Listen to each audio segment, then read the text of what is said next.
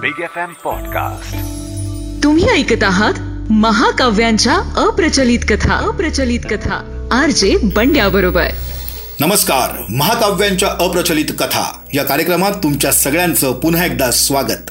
माझं नाव R J बंड्या. ययातीची कथा. या कथेचा तिसरा भाग आता मी तुम्हाला सांगणार आहे. शर्मिष्ठ आणि देवयानीचं भांडण झालं.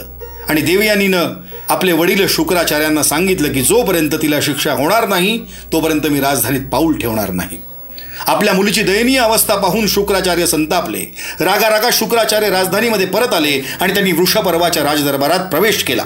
त्यांनी वृषपर्वात सांगितलं की कशा प्रकारे शर्मिष्ठानं म्हणजे तुझ्या मुलीनं देवयानीसोबत म्हणजे माझ्या मुलीबरोबर दुर्व्यवहार केला आहे त्यानंतर शुक्राचार्यांनी वृषपर्वाला धमकी दिली की जर तो देवयानीला परत राजधानीमध्ये आणू शकला नाही तर ते राक्षस राज्य सोडून तिथून निघून जातील. शुक्राचार्यांनी दिलेल्या धमकीनं वृषपर्वा खूप घाबरला.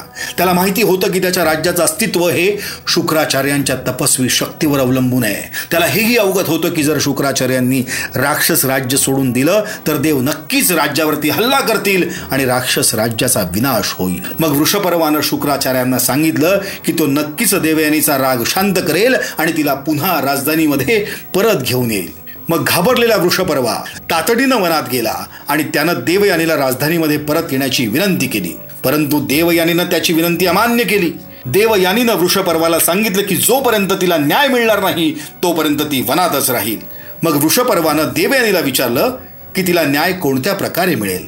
वृषपर्वाचा प्रश्न ऐकून देवयानी म्हणाले की शर्मिष्ठास योग्य शिक्षा भेटल्यानंतरच तिला न्याय मिळून जाईल. मग वृषपर्वा तिला म्हणाला की तो देवयानीनं दिलेली कोणतीही शिक्षा शर्मिष्ठास देण्यास तयार आहे. असं म्हणून असं म्हणून वृषपर्वानं देवयानीस विचारलं की शर्मिष्ठास कोणती शिक्षा मिळाली पाहिजे?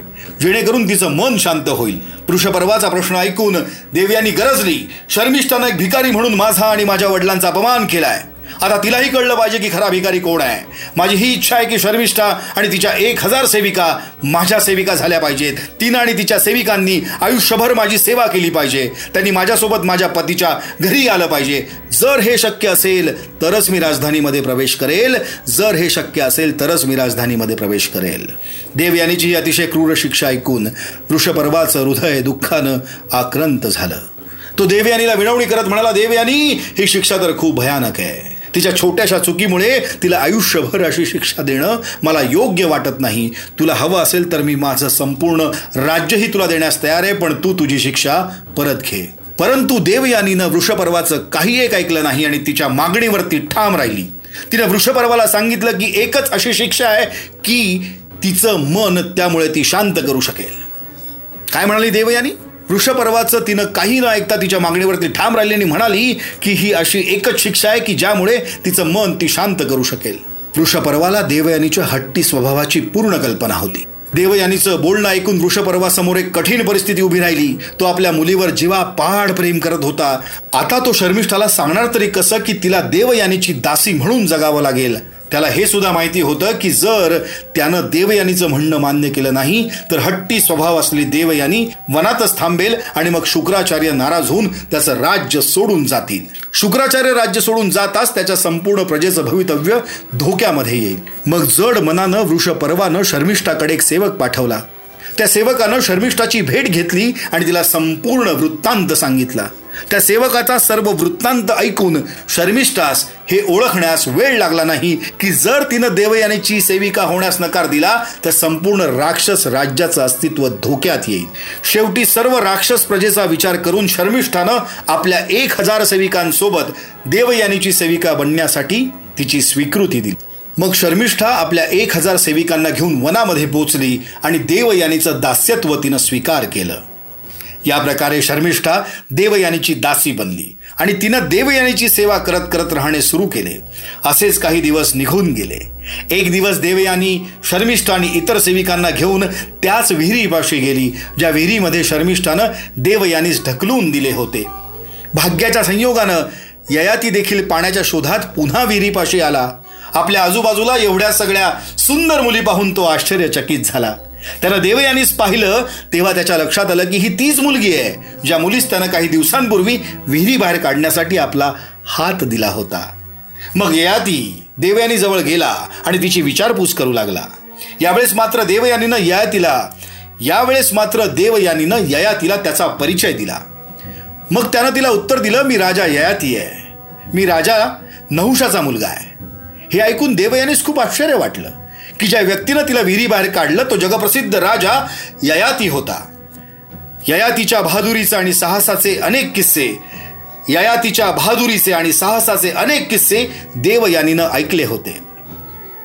मग देवयानी काही क्षण मग देवयानीनं काही क्षण विचार केला आणि ती अचानक ययातीस म्हणाली महाराज तुम्ही त्या दिवशी मला विहिरी बाहेर काढलं होतं तेव्हा मी तुमचा हात पकडला होता. तुम्ही असे एकमात्र पुरुष आहात ज्यानं माझ्या शरीराला स्पर्श केला आहे म्हणून तुमच्या व्यतिरिक्त कोणाचाही आणि म्हणून तुमच्या आणि म्हणून आणि म्हणून आणि म्हणून तुमच्या व्यतिरिक्त कोणाचाही मी माझा पती म्हणून स्वीकार करू शकत नाही. याच कारणामुळे कृपा करून तुम्ही मला तुमची पत्नी म्हणून स्वीकार करा. देवयानीचे शब्द ऐकून ययातीला आश्चर्याचा धक्का बसला.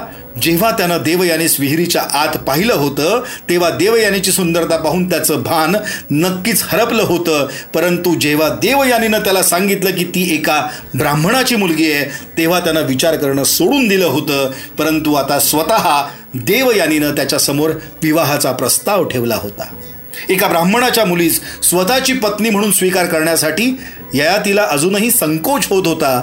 शेवटी देवयानीनं खूप विनवणी केल्यानंतर ययातीनं तिला त्याची पत्नी म्हणून स्वीकार करण्यासाठी एका अटीवर मान्यता दिली. त्याला देवयानी समोर अट ठेवली की त्यांच्या विवाहास देवयानीचे वडील शुक्राचार्य यांचा होकार मिळणे गरजेचे आहे. देवयानीनं ययातीची ही अट मान्य केली.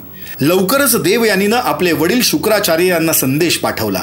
देवयानीचा संदेश ऐकून शुक्राचार्य त्वरित वनामध्ये पोचले. सगळी घटना ऐकल्यानंतर त्यांनी ययातीचा देवयानीचा पती म्हणून स्वीकार केला. त्यानंतर त्यांनी ययातीला आशीर्वाद दिला की क्षत्रिय वर्ण सोडून इतर वर्णामध्ये केलेल्या विवाहाच्या पापापासून तो मुक्त राहील. त्यानंतर ययाती आणि देवयानी यांनी शुक्राचार्यांच्या समोर त्याच क्षणी विवाह केला आणि देवयानी आपल्या पतीच्या घरी जाण्यासाठी तयार झाली. मग ययातीनं आणि देवयानीनं शुक्राचार्यांचा आशीर्वाद घेतला. त्यावेळी शुक्राचार्य ययातीस म्हणाले ययाती मी माझ्या मुलीवर खूप स्नेह करतो आणि मी तिला कधीही दुःखी अवस्थेत पाहू शकणार नाही. म्हणून तिच्या हृदयास कधीही ठेच पोचणार नाही याची काळजी घे. अजून एक गोष्ट लक्षात ठेव तू तिच्यासोबत नेहमी एकनिष्ठतेनं राहा. कधीही कोणत्या दुसऱ्या स्त्रीसोबत विवाह बाह्य संबंधांमध्ये आसक्त होऊ नकोस. शुक्राचार्यांचा आशीर्वाद मिळवल्यावर देवयानी आपल्या पतीच्या राजधानीकडे रवाना झाली. तिच्यासोबत शर्मिष्ठा आणि अन्य एक हजार सेविका पण निघाल्या. ययातीनं देवयानीसाठी एक भव्य दिव्य महाल बनवला.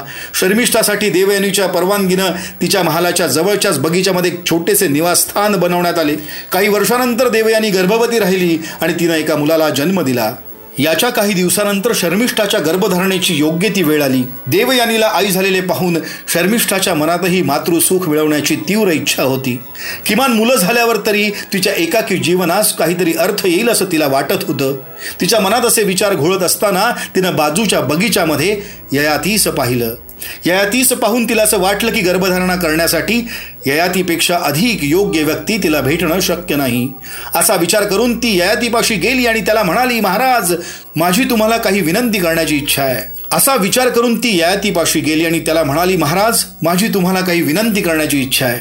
गर्भधारणा करण्यासाठी मी योग्य त्या वेळेमध्ये आहे. परंतु मला ही चिंता होतीये की ही माझी वेळ अशीच निघून जाईल. मला आई होण्याची खूप इच्छा होतीये कारण त्यामुळे माझ्या अशा दुःखी जीवनास नक्कीच काहीतरी अर्थ प्राप्त होईल. म्हणून माझी तुम्हाला नम्रतेची विनंती आहे की तुम्ही माझ्यासोबत संबंध स्थापित करून मला गर्भधारणा करण्यासाठी मदत करा. शर्मिष्ठाची ही विनंती ऐकून ययाती आश्चर्यचकित झाला. त्यानं तिची इच्छा पूर्ण करण्यास नकार दिला. तो तिला म्हणाला शर्मिष्ठा तुझ्या भावना मी समजू शकतो परंतु हे कार्य एका सदाचारी माणसाच्या आचरणास धरून नाही. एका राजाचं कार्य असं असलं पाहिजे की ते धर्मास अनुकूल असावं परंतु हे कार्य धर्मास अनुकूल नाही. तू एक परस्त्री आहेस आणि माझा तुझ्यावर काही एक अधिकार नाही. असं ययातीनं शर्मिष्ठाला सांगितलं. महाकाव्यांच्या अप्रचलित कथा. आज आपण कथा ऐकली ययातीची धन्यवाद. तुम्ही ऐकत आहात महाकाव्यांच्या अप्रचलित कथा. अप्रचलित कथा. आर जे बंड्या बरोबर Big FM Podcast.